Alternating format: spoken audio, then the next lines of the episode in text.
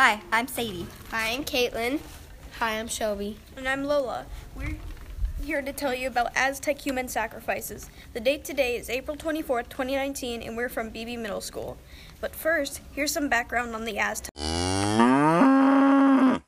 The Aztec were very fearsome warriors. They conquered city-states and added them to their empire. In the early 1500s, they controlled much of what is now present-day Mexico. The emperor ruled more than 5 million people. Now, on to the sacrifice.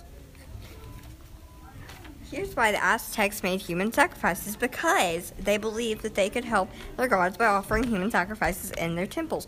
Also, the Aztecs believed human sacrifices were necessary to keep the sun moving across the sky and the rising. Once a large drought threatening the Aztecs' corn harvest was a lot of human sacrifices were made.